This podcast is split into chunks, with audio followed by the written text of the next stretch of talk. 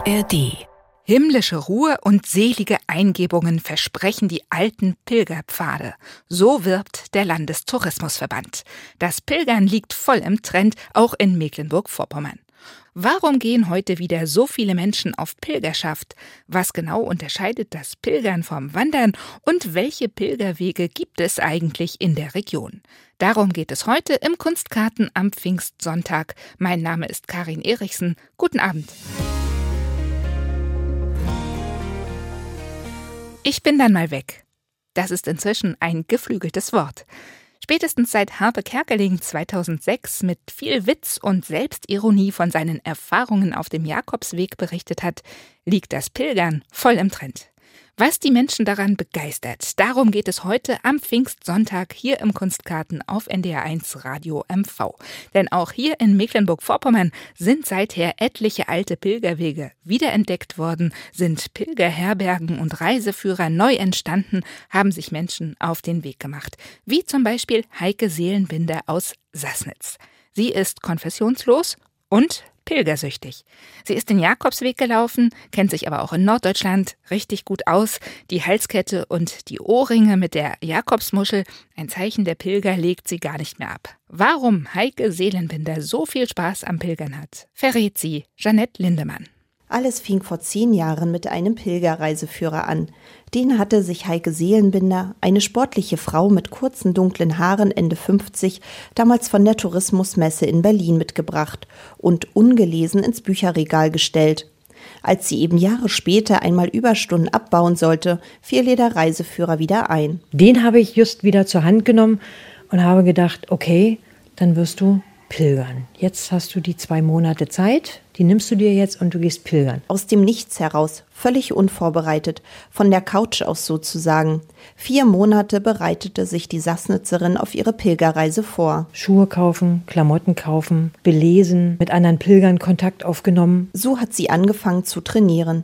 Mit einem vollen Rucksack lief sie von Sassnitz zum Königstuhl hoch und rund um das Kap Arkona. Und habe es verflucht. Ich habe gedacht, Heike, was machst du hier? Dieser schwere Rucksack, der wog zehn Kilo und ich bin damit und mir hat alles wehgetan. Ich habe gesagt, nee, das kannst du nicht machen. Aber die Schuhe waren eingelaufen und der Körper hatte sich an das Schwergewicht auf dem Rücken gewöhnt. Der erste Weg sollte der Via Francigena sein, einer der ältesten christlichen Pilgerwege in Europa. Von Südfrankreich bis nach Santiago de Compostela. Und das habe ich dann in Angriff genommen von Ende Mai bis Mitte Juni zweitausenddreizehn. Das war mein erster Pilgerweg. Und da muss ich sagen, als ich von dem wiederkam, war ich infiziert. Der zweite Weg führte Heike Seelenbinder zweitausendfünfzehn nach Portugal. Von Porto nach Santiago de Compostela.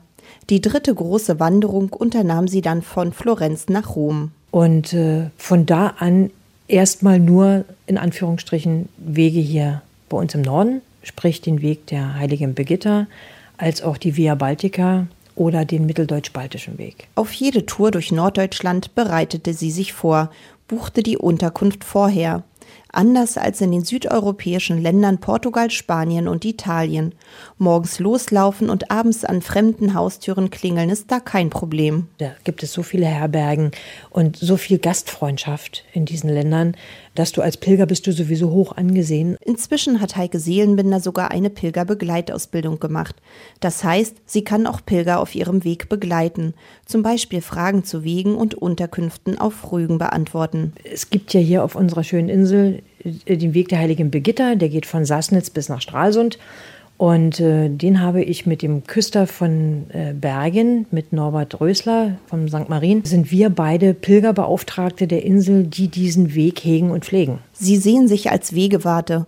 So schauen sie sich die Beschilderung an, achten auf die Begehbarkeit der Wege und vermitteln den Kontakt zu Pilgerherbergen. Ehrenamtlich.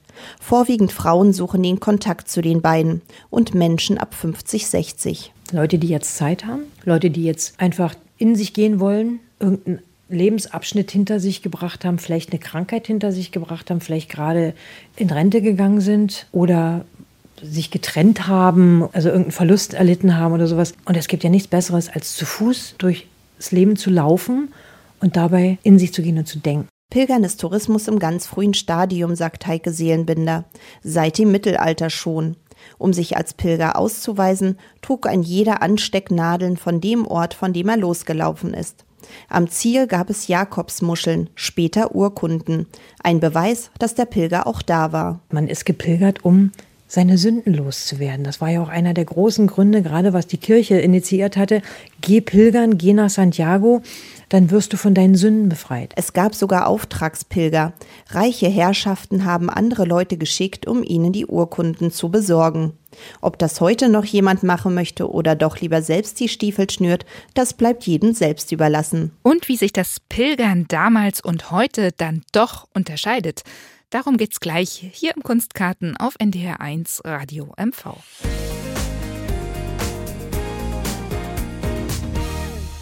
Der Kunstkarten auf N D R eins Radio M V. Seit Jahrhunderten pilgern Menschen zu Wallfahrtsorten. Sogar Schwerin war bis zur Reformation so ein Ort. Hier gab es einen Jaspis, der einen Tropfen heiligen Blutes enthalten sollte. Der Graf von Schwerin hatte den Stein selbst von einer Pilgerfahrt ins gelobte Land mitgebracht und der Jaspis wiederum zog tausende Pilger von nah und fern an, weil sein Anblick Wunder bewirken sollte. Mit den Pilgergroschen, den die Menschen bezahlten, um den Stein zu sehen, wurde übrigens der Schweriner Dom gebaut. So einfach ist es heute nicht mehr. Das Pilgern in der Gegenwart ist ein vielschichtiges Phänomen. Seit etwa einem halben Jahr leitet Manuel Stetter den Lehrstuhl für praktische Theologie an der Universität Rostock. Hier befassen sich Wissenschaftler mit religiösen Strömungen und neuen Formen der Glaubenspraxis und deshalb auch mit dem Pilgern. Ja, Herr Professor Stetter, sprechen Sie da eigentlich auch von einem Trend? Das ist in der Tat so. Wir sprechen ja auch von so etwas wie einem Boom des Pilgerns. Und es ist in der Tat so, dass offensichtlich diese Form von religiöser und spiritueller Praxis für eine Vielzahl von Menschen sehr attraktiv ist. Und haben Sie da auch Erkenntnisse, warum das so ist? Ich glaube, dass ein Grund für diese Attraktivität gerade darin besteht, dass das Pilgern eine mehrschichtige, vieldeutige, breit und vielfältig anschlussfähige Praxis ist.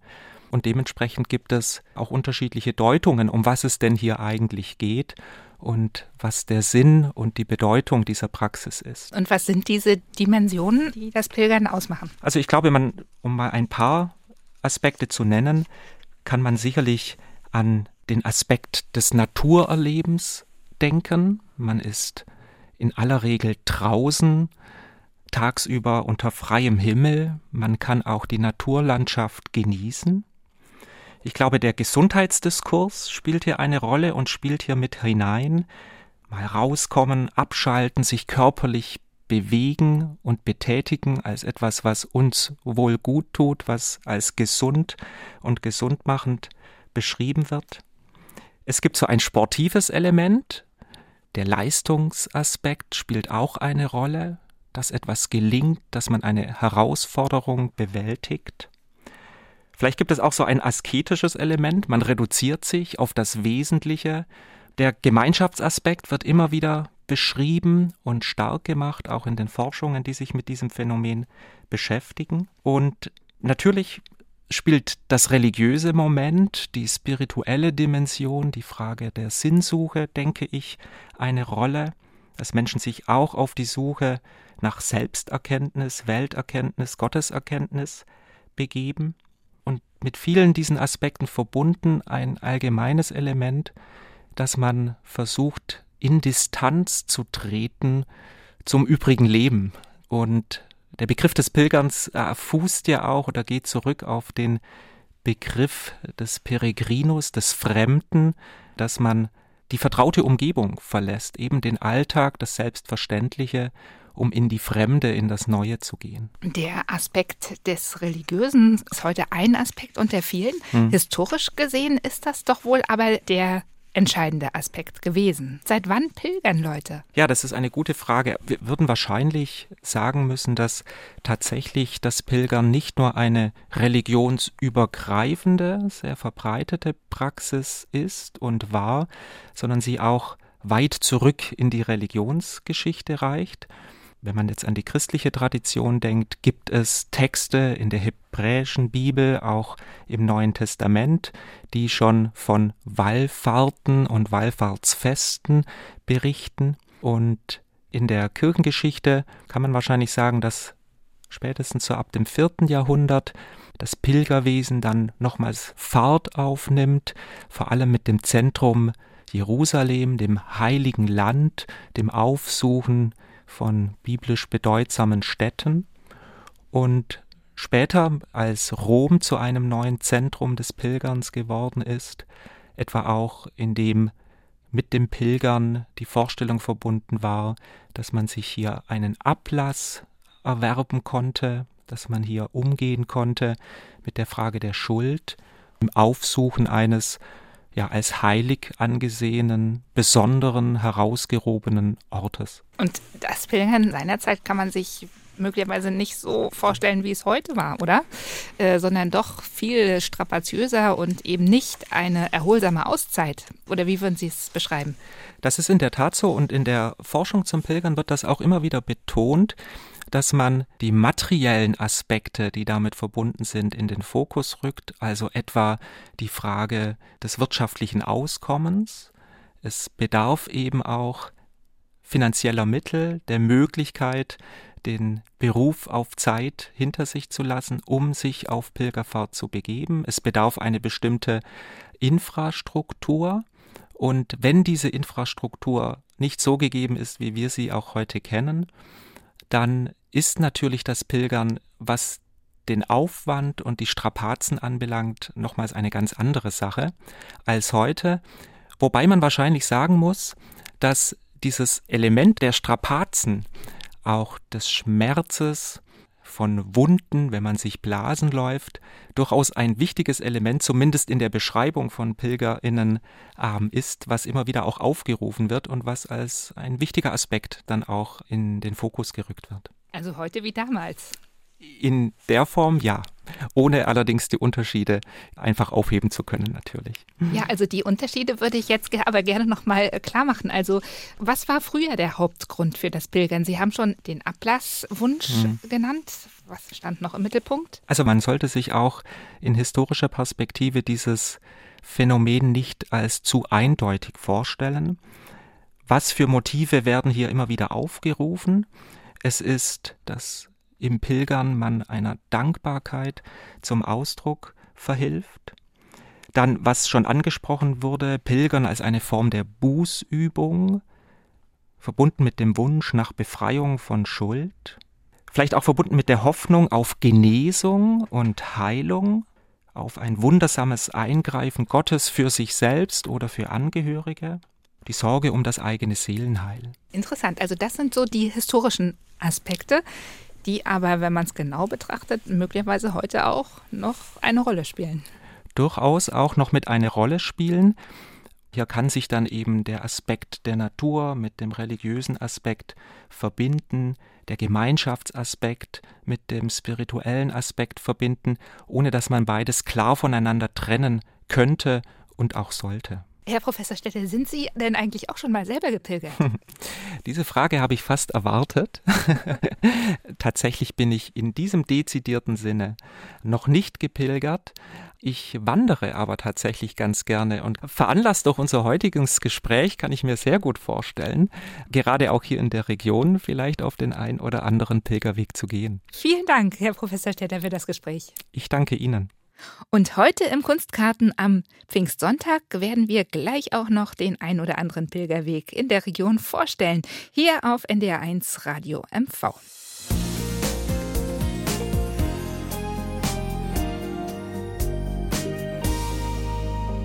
Wer an den berühmten Jakobsweg denkt, dem schweben wahrscheinlich spanische Kleinstädte und Dörfer, staubige Felsengebirge und der glitzernde Atlantik vor Augen.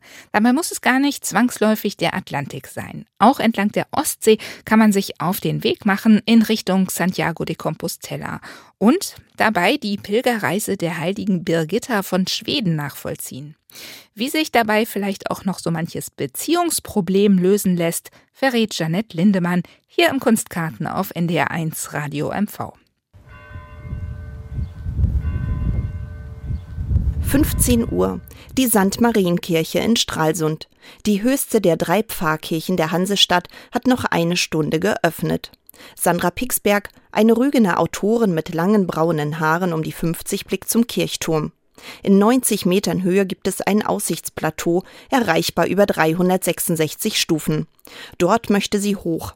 Im Rucksack hat sie selbst geschriebene Broschüren und Karten über Pilgerreisen in Mecklenburg-Vorpommern. Sie betritt den gewaltigen Innenraum der Backsteinkirche und steuert auf die Kasse zu. Vier Euro kostet der Gang hoch. Gleich hinter der Kasse ist die Tür. Und hier geht's jetzt hinauf zum Turm und äh, das ist so eine Zwischenstation, das ist empfohlen auf dem Birgittenweg. Und zwar geht der von Mukran bis nach Roseburg. Nach dem ersten Viertel landen alle Pilgernden in Stralsund. Gemeint ist der Weg der Heiligen Birgitta. Birgitta von Schweden pilgerte im Jahr dreizehnhunderteinundvierzig mit ihrem Mann von Schweden über Norddeutschland nach Santiago de Compostela. Die Pilgerroute, die sie wahrscheinlich genommen hat, ist heute Pilgerweg. Gekennzeichnet mit dem weißen Birgittenkreuz auf der Jakobsmuschel und gelben Pfeilen. Sandra Pixberg betritt die enge, steinerne Wendeltreppe und stapft nach oben. Nach einer Weile kommen hölzerne Stufen und offenes Geländer. Das ist hier wie eine Bergbesteigung. Die Stiegen werden immer höher und inzwischen sind wir hier im Hochgebirge. Durch kleine Fenster sind die Dächer der Altstadt zu sehen, der Strelersund und leuchtend gelbe Rapsfelder. Rügen. Sandra Pixberg schaut sich im Turm um. Hier sieht man die Glocken so schön. Also die äh, eine ist riesengroß. Dann gibt's noch zwei kleinere, aber die sind auch nur kleiner, weil die eine so wahnsinnig groß ist. Die Treppe wird immer steiler, die Luft knapper. Durch eine Luke geht es ins Freie. zwanzig Minuten, so lange hat der Aufstieg gedauert, mit längeren Atempausen. Also jetzt haben wir es geschafft. Und es ist wunder, wunderschön. Also der, der Schmerz geht gleich, wie man im Spanischen sagt. Vale la pena. Die Marienkirche ist ein Ort, den sie in ihrem Wanderführer Pilgerweg der Birgitta beschreibt. Das Buch im Hosentaschenformat enthält die vermuteten Wege der heiligen Birgitta in einundzwanzig Etappen und ist vor drei Jahren erschienen. Ellen Nemitz hatte die Idee dazu und fügte eigene Gedanken hinzu. Sandra Pixberg über eine Episode im Buch. Und sie ist ja Pastorin, also das bin ich ja nicht. Und sie gibt den Rat, einen Stein in die Tasche zu stecken, schon auf der Wanderung über Rügen.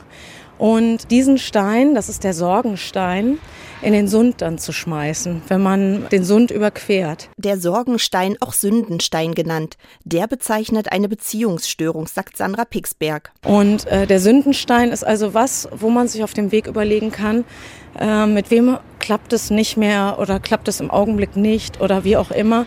Und äh, wo geht so auch meine Energie verloren? Und wenn man sich darüber Gedanken gemacht hat, der Sündenstein im Sund liegt, dann soll man hier oben auf die Marienkirche klettern und noch einmal einen Blick zurückwerfen. Rügen, die Vergangenheit, Festland, die Zukunft. Sandra Pixberg setzt sich auf eine Holzbank im Turm. Und es hat sehr großen Spaß gemacht. Wir sind die Wege dann entweder zusammen oder eine von uns abgelaufen, um eine genaue Beschreibung zu haben. Und Ellen als Pastorin hat dazu Gebete und Meditationen hinzugefügt für jeden Tag. Zwischen acht und einunddreißig Kilometer sind die Etappen lang. Die Marienkirche gehört zu einem Pilgerrundgang durch die Altstadt.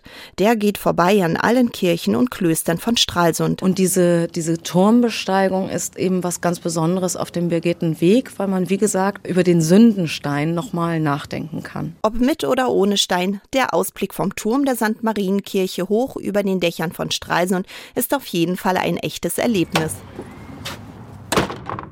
Und wunderschön ist es gerade jetzt im Mai auch an der Mecklenburgischen Seenplatte. Dort führt durch kleine Kirchdörfer, Wiesen und Buchenwälder ein Pilgerweg, auf dem wir ein Stückchen mitwandern. Gleich hier im Kunstkarten auf N D R eins Radio M V. Die Landschaft kennen viele vielleicht vom Boot aus. Woplitzsee, Labussee, Rätsee, Plätlinsee. Am Ufer die wuchtigen Kirchtürme von Userin, Drosedow oder Wustrow zum Beispiel.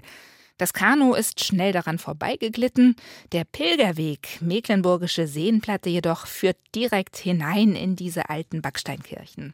Wer alle sehen will, der braucht allerdings ein bisschen Zeit, denn der Weg ist zweihundertfünfzig Kilometer lang, führt von Friedland nach Neubrandenburg, teilt sich dort in einen Ost- und einen Westweg und schlägt dann den Bogen bei Fürstenberg an der Havel. Vor zwölf Jahren haben die Kirchengemeinden der Region, der Müritz-Nationalpark und der Landkreis Mecklenburgische Seenplatte diesen Pilgerweg eröffnet und viele Pfarrhäuser bieten eine Herberge.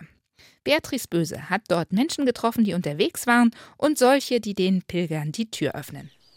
Der Pfarrgarten in Ballwitz, eine Wiese mit Bäumen, blauer Himmel, Vogelgezwitscher und das Summen der Insekten ist zu hören. Es ist perfekt, glaube ich, auch gerade so für uns als Gruppe hier, weil wir halt hier für uns so sein können und alle Freiheiten haben und äh, aber einfach der Ort halt wunderschön ist. Schwärmt Claudia Morten. Die Täterohrerin ist mit einer Gruppe von elf Leuten unterwegs von Neubrandenburg nach Dabelow an der brandenburgischen Grenze. Auch Elisa Basedow pilgert mit. Sie gehört zum Verein Power On aus der Nähe von Teterow. Der kümmert sich darum, Kindern und Jugendlichen die Vorzüge der Demokratie nahezubringen.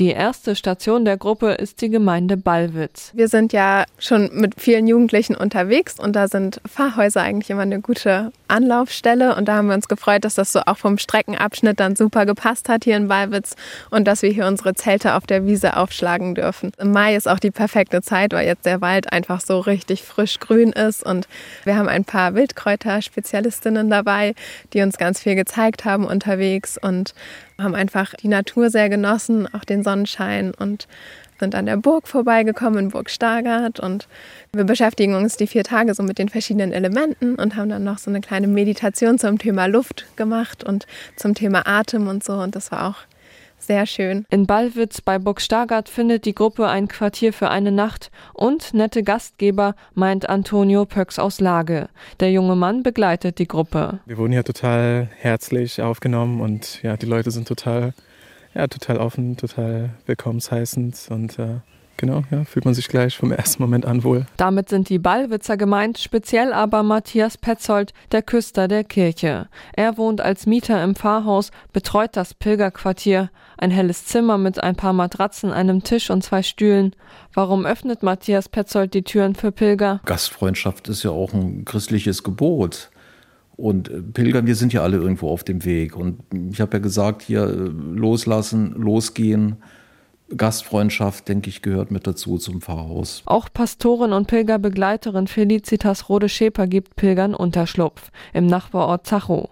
Wegen Corona war das Pilgern eingeschränkt, nun soll es wieder richtig losgehen. Meine Kollegin ist jetzt dabei, alle Quartiergeber anzurufen und zu fragen, steht Ihr Quartier noch zur Verfügung, was brauchen Sie, wie können wir Sie unterstützen. Da habe ich noch keinen Rückfluss, das erwarte ich nächste und übernächste Woche. Und dann können wir gucken, welche Quartiere noch bestehen und welche wir vielleicht auch neu eruieren müssen, wo wir Leute ansprechen und sagen, wäre es bei Ihnen möglich, weil hier ist eine gute Strecke, dann schaffen die Pilger fünfzehn Kilometer hier in diesem Dorf, kennen Sie jemanden, der das machen könnte. Also ist unsere Aufgabe, das genau jetzt zu überprüfen. Bisher gab es ca. fünfundvierzig Quartiere auf dem Pilgerweg Mecklenburgische Seenplatte.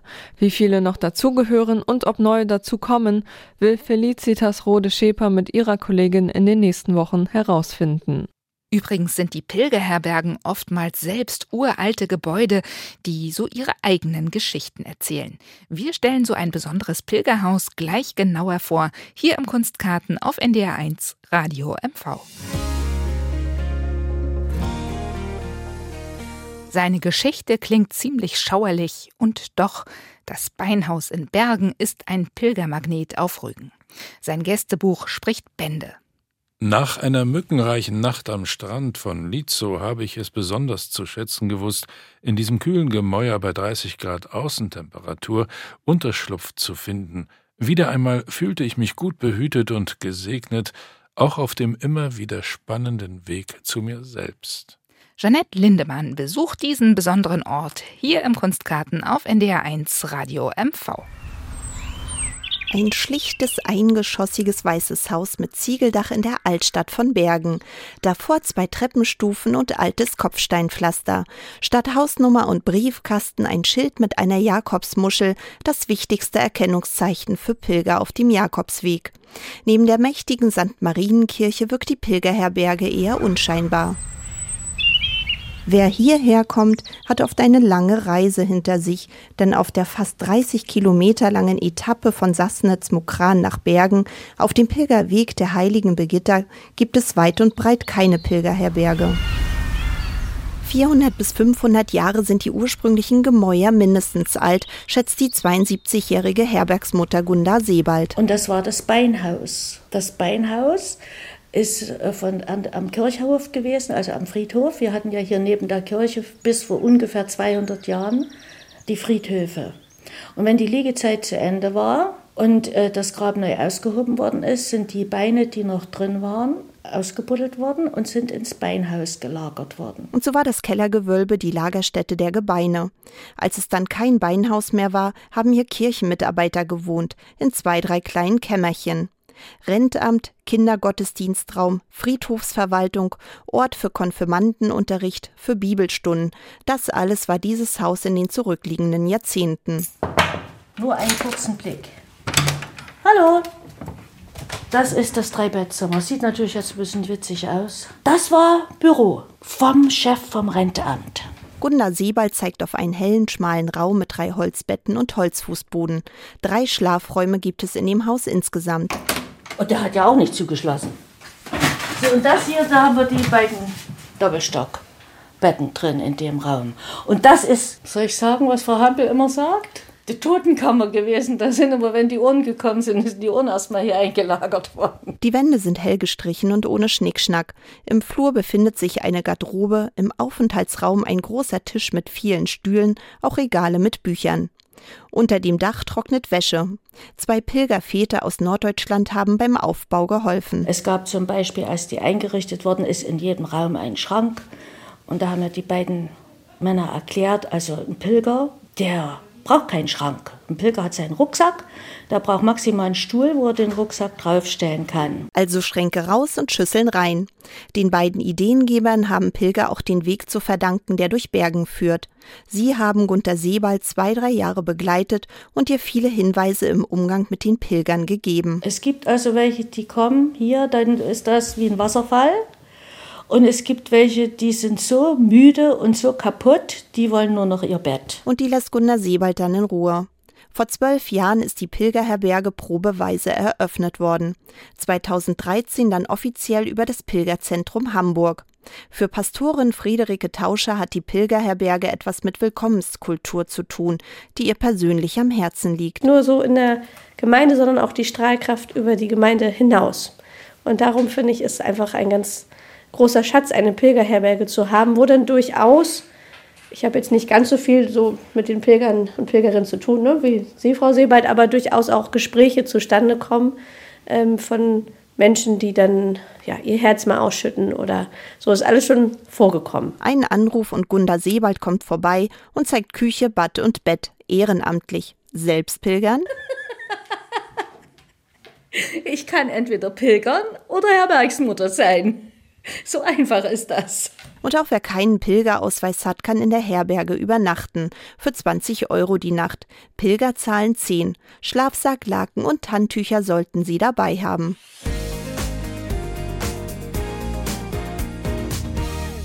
Zum Abschluss der Sendung noch ein Geheimtipp ganz aus dem Westen des Landes. Dort hat sich Wolfram Pilz für den Kunstgarten hier auf N D R eins Radio M V im Klosterdreieck Rena-Ratzeburg-Zarrentin auf den Mönch-Ernestus-Pilgerweg begeben. Und dieser Klosterrundweg ist mit seinen neunzig Kilometern Gesamtlänge gerade richtig für alle, die zum Pilgern nur mal ein verlängertes Pfingstwochenende zum Beispiel Zeit finden.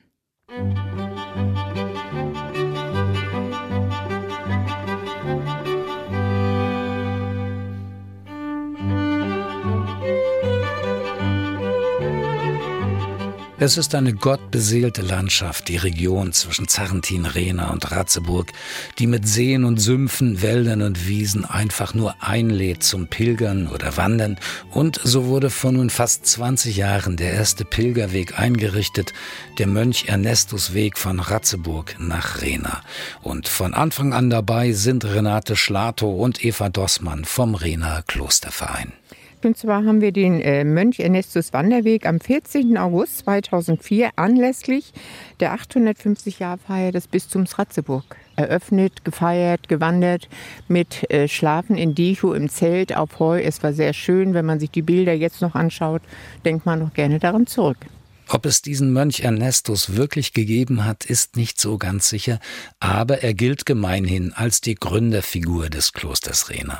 Ja, so wird gesagt. Wir haben es auch in irgendeiner Unterlage gefunden. Also es ist nicht ganz aus der Luft gegriffen.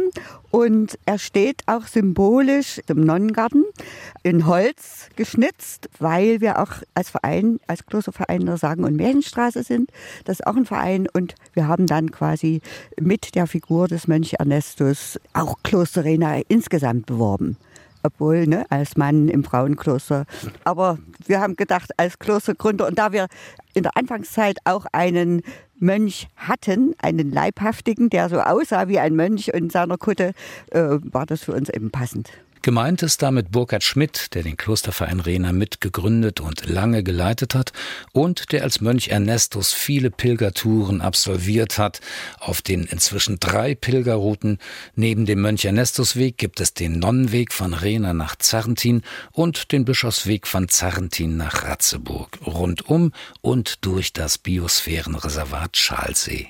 Ja, die Landschaft ist sehr schön und äh, ja, manchmal müssen wir uns selber noch ein bisschen kneifen und uns bewusst machen, dass wir doch in einer schönen Gegend wohnen und ja, äh, dass wir gar nicht so weit weg in Urlaub fahren müssen, wenn wir unsere ganze Umgebung noch ein bisschen besser nutzen, ausbauen, auch für die Fahrräder oder für Wanderwege oder ich will nicht mehr nur Pilgern sagen, denn manche Ja, Gäste stoßen sich nicht daran, weil sie das mit der Kirche so verbinden, aber Wandern ist auch in sich hineinhören und, und Ruhe zu haben und sich die schöne Landschaft anzugucken. Also es muss nicht immer nur Pilgern sein. Denn letztlich sind die, die zu Fuß über Land kommen, zumeist doch auf der Suche nach innerer Ruhe und Ausgeglichenheit. Und dafür gibt es auch wieder die geführten Pilgertouren. Wir haben ja jahrelang Pause gemacht, weil wir ja nun auch älter geworden sind. Dem einen zwickt's Knie, dem anderen die Hüfte, sodass wir gesagt haben, man kann pilgern individuell, aber nicht mehr geführt. So, dann kam aber von außen die Anregung, und zwar aus Ratzeburg von Sabine Egelhaff, die im Kunstverein Lauenburg tätig ist und mit der wir auch schon immer Kontakt hatten. Die sagte, Mensch, können wir das nicht beleben?